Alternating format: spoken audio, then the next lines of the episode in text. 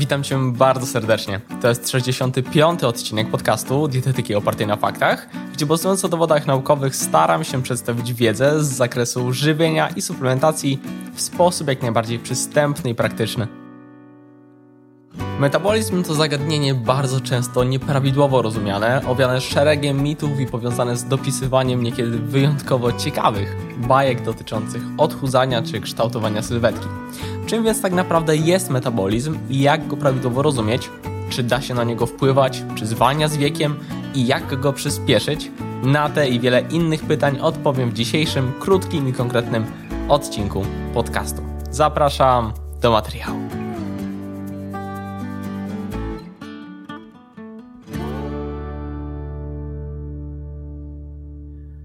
Produkt X przyspiesza metabolizm. Mam wolny metabolizm i nie mogę schudnąć. Mam zepsuty metabolizm. Te i wiele innych haseł można nagminnie usłyszeć w obiegowych przekonaniach powiązanych z fitnessem, czy generalnie zdrowiem i utratą masy ciała. Jednak z tej perspektywy często sformułowanie metabolizm jest kompletnie nieprawidłowo rozumiane. Otóż metabolizm, przemiana materii, bo to synonimy, to kolokwialnie ujmując termin obejmujący wszystkie skomplikowane procesy biochemiczne, które przekształcają energię, którą spożywamy w postaci jedzenia i picia, w energię użytkową, dzięki której nasz organizm może funkcjonować i utrzymywać nas przy życiu. Brzmi być może nieco za wile i w rzeczywistości takie jest. Jednak nie trzeba tego wszystkiego w pełni pojąć, nie wchodzić w szczegóły biochemiczne ani fizjologiczne, by odnieść to do praktyki. Bowiem w praktyce, w kontekście mierzalnym, metabolizm możemy odnieść do kalorii, właściwie kilokalorii. I tak, metabolizm możemy powiązać z wydatkiem energetycznym. To, ile kalorii sumarycznie wydatkujemy, kolokwialnie mówiąc, spalamy w ciągu dnia. Odnosząc to do popularnych haseł, szybki metabolizm, czy szybkie tempo przemiany materii, oznacza wysokie, duże wydatki kaloryczne. A więc sytuacje, gdy ktoś może zjeść dużo energii z pożywienia, a przy tym nie tyć. Z drugiej strony, wolny metabolizm to niewielkie zapotrzebowanie energetyczne, a więc sytuacja, w której stosunkowo łatwo może dojść do przekroczenia bilansu energetycznego, do nadwyżki energetycznej, a co za tym idzie, przytycia. By jeszcze lepiej to zobrazować, można wyobrazić sobie szklankę. To świetny przykład, który usłyszałem od Jacki Wilczyńskiego. Każdy z nas ma swoją szklankę i ma ona różną pojemność. Ta pojemność to nasze zapotrzebowanie kaloryczne, nasze tempo metabolizmu. Każdego dnia, spożywając pokarm i kaloryczne napoje, zapełniamy tą szklankę. Gdy nie zapełnimy jej do końca, powstaje deficyt kaloryczny. Sytuacja, w której dostarczyliśmy mniej energii niż w rzeczywistości potrzebujemy. Organizm wówczas skądś niezbędną energię pobrać musi i sięga po zapasy zmagazynowane m.in. w tkance tłuszczowej. W przeciwnej sytuacji, gdy ze szklanki zacznie się wylewać, niestety nadmiarowa energia nie znika. Zostaje zmagazynowane także m.in. pod postacią tkanki tłuszczowej. Natomiast jeśli na co dzień mniej więcej oscylujemy w okolicach pełnej szklanki, zapełniamy ją idealnie, nasza masa ciała się utrzymuje i pozostajemy w homeostazie energetycznej. Mam nadzieję, że takie porównanie dobrze to wyjaśnia. Oczywiście to tylko bardzo duże uproszczenie, ale mam nadzieję, że dobrze obrazuje istotę bilansu energetycznego.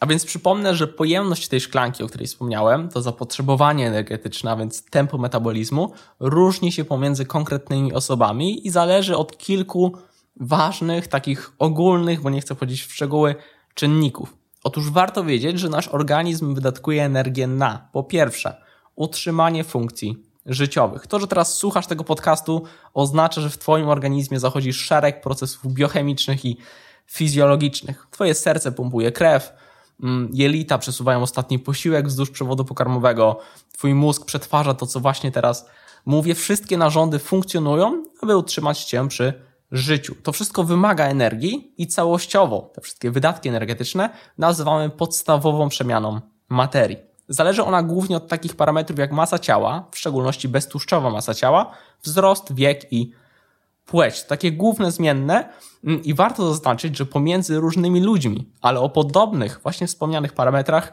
nie ma szczególnych różnic. Innymi słowy, podstawowa przemiana materii nie jest istotnie zmienna osobniczo. Dwie osoby o podobnej, beztłuszczowej masie ciała, wzroście czy wieku mają bardzo zbliżoną tę wartość. Wartość, która obejmuje ilość energii, która wystarczałaby do życia, ale niczego więcej, to jest ważne. Do życia ale niczego więcej na przykład nie wystarczałaby do ruchu. I właśnie po drugie, kolejnym wydatkiem energetycznym jest aktywność fizyczna. I tę kwestię możemy podzielić na aktywność fizyczną związaną z treningiem, coś co się od razu nasuwa, taką zaplanowaną jednostką treningową, jeżeli występuje oczywiście, oraz coś niezwykle ważnego.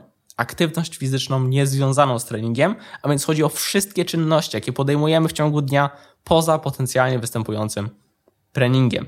Jeśli chodzi o to pierwsze, a więc aktywność fizyczną związaną z treningiem, to występuje ona oczywiście tylko u osób, które coś trenują. Chodzi tu o wszystkie dyscypliny sportowe, mm, treningi w domu, treningi na siłowni, treningi biegowe, wszelka zaplanowana aktywność. Jak można się domyśleć, wiąże się to z wydatkiem energetycznym. Raz większym, raz mniejszym. Najczęściej niestety przeszacowujemy tę wartość choć bywamy na treningu zmęczeni, no to przeważnie nam się wydaje, że spaliliśmy znacznie więcej niż jest to w rzeczywistości, ale mniejsza o to, bo to pewna składowa, która może mieć bardzo istotne znaczenie u zawodowców, głównie sportów wytrzymałościowych. Tam mogą być to zaskakująco wręcz wysokie mm, wydatki energetyczne, ale u zdecydowanej większości to mocno umiarkowane ilości. Jeśli chodzi natomiast o aktywność fizyczną niezwiązaną z treningiem, to warto zapamiętać, to najważniejszy parametr, który stanowi zmienną pomiędzy wydatkami energetycznymi ludzi. Chodzi o każdą, ale to każdą formę ruchu. Nawet siedząc, jakoś się ruszamy. Piszemy coś na laptopie, wiercimy się, sięgamy po dokumenty, w ciągu dnia chodzimy, mówimy, sprzątamy, robimy zakupy, niektórzy pracują fizycznie. To wszystko, wszystko wiąże się z wydatkiem energetycznym. I kluczowe jest to, że między nami bywają ogromne różnice pomiędzy wielkością tych wydatków. Są osoby bardzo ruchliwe, a w dodatku pracujące fizycznie i wypoczywające aktywnie, a są również osoby mało ruchliwe, pracujące przed biurkiem, a resztę dnia spędzające przed telewizorem. I to warto zapamiętać, że aktywność fizyczna niezwiązana z treningiem, aktywność fizyczna dnia codziennego ma ogromne znaczenie, jeżeli chodzi o różnice w wydatkach energetycznych ludzi. Są jeszcze inne składowe metabolizmu, między innymi termiczny efekt pożywienia, to taki wydatek energetyczny związany z trawieniem, wchłanianiem, generalnie przetwarzaniem, kolokwialnie mówiąc, pokarmu, który spożywamy.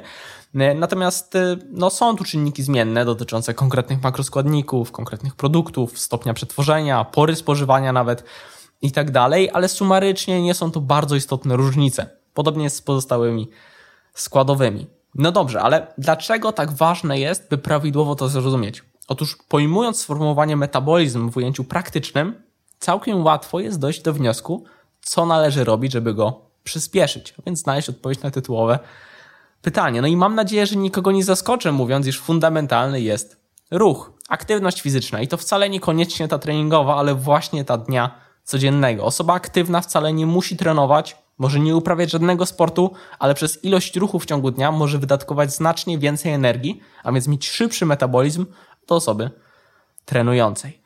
Warto robić przerwy od siedzenia, wybierać spacer lub rower zamiast samochodu czy transportu publicznego. Warto wchodzić po schodach, parkować nieco dalej, na przykład od wejścia do sklepu czy od miejsca zamieszkania. Warto po prostu więcej się ruszać. Nie wszystko jesteśmy w stanie kontrolować, na przykład kwestie gestykulacji, naszej ekspresji, ale w pewnym stopniu mm, aktywność dnia codziennego tak i warto to robić. To najprostsze, najbardziej skuteczne i podstawowe rozwiązanie.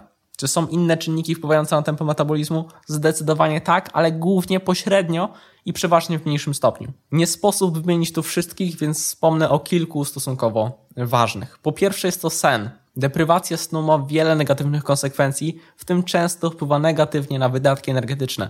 Jesteśmy zmęczeni, a przez to mniej się ruszamy, więc warto zadbać o ilość i jakość snu. Więcej na temat snu rozmawiałem z Pawłem Szewczykiem w jednym z odcinków podcastu, więc warto go przesłuchać, jeżeli ktoś chce zadbać o ten aspekt. Link do niego można znaleźć w opisie tego materiału. Po drugie, jest to ilość spożywanej energii. Wysokie i długotrwałe restrykcje energetyczne wiążą się najczęściej z obniżeniem tempa metabolizmu. Może dojść do adaptacji metabolicznych na poziomie zarówno podstawowej przemiany materii, jak i wydatków energetycznych powiązanych z aktywnością fizyczną. Organizm oszczędza wówczas podświadomie energię. Rozwiązaniem jest unikanie zbyt dużych restrykcji energetycznych, a sama redukcja tkanki tłuszczowej powinna być racjonalna i przemyślana. Znacznie więcej na ten temat pisałem w skutecznym odchudzaniu, pozycji mojego autorstwa, również link zostawiam w opisie.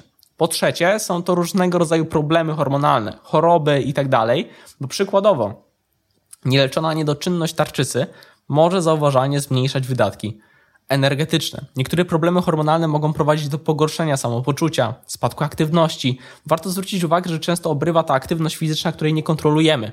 Podświadomie chcemy zaparkować bliżej wejścia, nie chce nam się wstać, czegoś zrobić, mniej gestykulujemy, ogólnie mniej się ruszamy, jesteśmy bardziej zmęczeni i śpiący. Wyrównanie problemów hormonalnych może pośrednio wpływać na te kwestie i zwiększać wydatkowanie energii. Generalnie aspektów, które wpływają na tempo metabolizmu jest oczywiście znacznie więcej. Rolę tu odgrywa również w pewnym stopniu m.in. genetyka, niedobory pokarmowe, ilość beztłuszczowej masy ciała, stres i tak dalej. Wiele związków jest pośrednich, więc warto o nich wiedzieć. Chciałbym jednak odnieść się jeszcze tutaj do kilku mitów, niedomówień związanych z tempem metabolizmu, e, bo często zdarza mi się z nimi spotkać i warto je nieco rozjaśnić. Otóż po pierwsze, obiegowo sądzi się, że metabolizm zwalnia wraz z wiekiem i faktycznie jest w tym ziarnko prawdy, chociaż niestety często bywa traktowane to jako wymówka. Niemniej, sięgając nawet do podstawowych wzorów do wyliczenia podstawowej przemiany materii, niektórych wzorów, bierze się w nich pod uwagę wiek. I na przykład według wzoru Harrisa Benedicta podstawowa przemiana materii spada o około 5 kilokalorii co każdy rok. Dużo, niedużo, w perspektywie 10 lat to 50 kilokalorii. W praktyce między 20-latkiem a 60-latkiem będą istotne różnice, ale no nie diametralne. Jednak to wcale nie podstawowa przemiana materii jest kluczowa. Faktycznie głównie spadek beztłuszczowej masy ciała, niekiedy wręcz sarkopenia towarzysząca osobom starszym może znacząco wpływać na wspomniane podstawowe wydatki energetyczne, ale to, co stanowi największy problem, to zmniejszająca się aktywność fizyczna. Przeważnie życie towarzyskie ogranicza się do spotkań w domu, pojawia się praca siedząca, stres, zmęczenie i w konsekwencji wraz z czasem zmniejszają się wydatki energetyczne. To najczęstsza przyczyna tajemniczo brzmiącego spowolnienia metabolizmu wraz z wiekiem. Oczywiście nie dotyczy ona wszystkich, no bo każdy jest inny i niekiedy te wydatki energetyczne mogą się wręcz zwiększać wraz z wiekiem, ale no, często jednak się obserwuje takową zależność i pragnę ją wytłumaczyć. To, o czym jeszcze chcę wspomnieć, to kwestia wpływu poszczególnych produktów spożywczych na metabolizm. Nagminnie spotykam się z hasłami produkt X przyspiesza metabolizm. Czasem mam wręcz wrażenie, że to już takie sformułowanie rzucane bezmyślnie. Niemniej, niekiedy metabolizm czy przemiana materii bywa utożsamiana z perystaltyką jelitową. W niektórych kręgach powszechnie sądzi się, że szybkie tempo metabolizmu jest wtedy, gdy ktoś wypróżnia się kilka razy na dobę. Wolne natomiast no, w sytuacji przeciwnej. Nic bardziej mylnego. Tempo przemiany materii, a tempo perystaltyki jelit to kompletnie odmienne kwestie. Może to jednak tłumaczyć błędne hasła o przyspieszeniu metabolizmu przez produkty na przykład z wysoką zawartością błonnika. Jeśli chodzi o faktyczny wpływ poszczególnych produktów na tempo przemiany materii, to raczej jest ono nieznaczące. Rzeczywiście są pewne substancje podnoszące termogenezę na przykład, chociażby niektóre przyprawy, czy wpływające na zwiększenie wydatków energetycznych, na przykład produkty z kofeiną, ale wpływ ten jest niestety stosunkowo niewielki i nie ma w tym nic magicznego. No dobrze, dochodząc więc do końca, mam nadzieję, że ten odcinek rozjaśnił nieco kwestię zagadkowego metabolizmu i okazał się wartościowy. To już tyle ode mnie. Do zobaczenia, do usłyszenia już niebawem. Hej!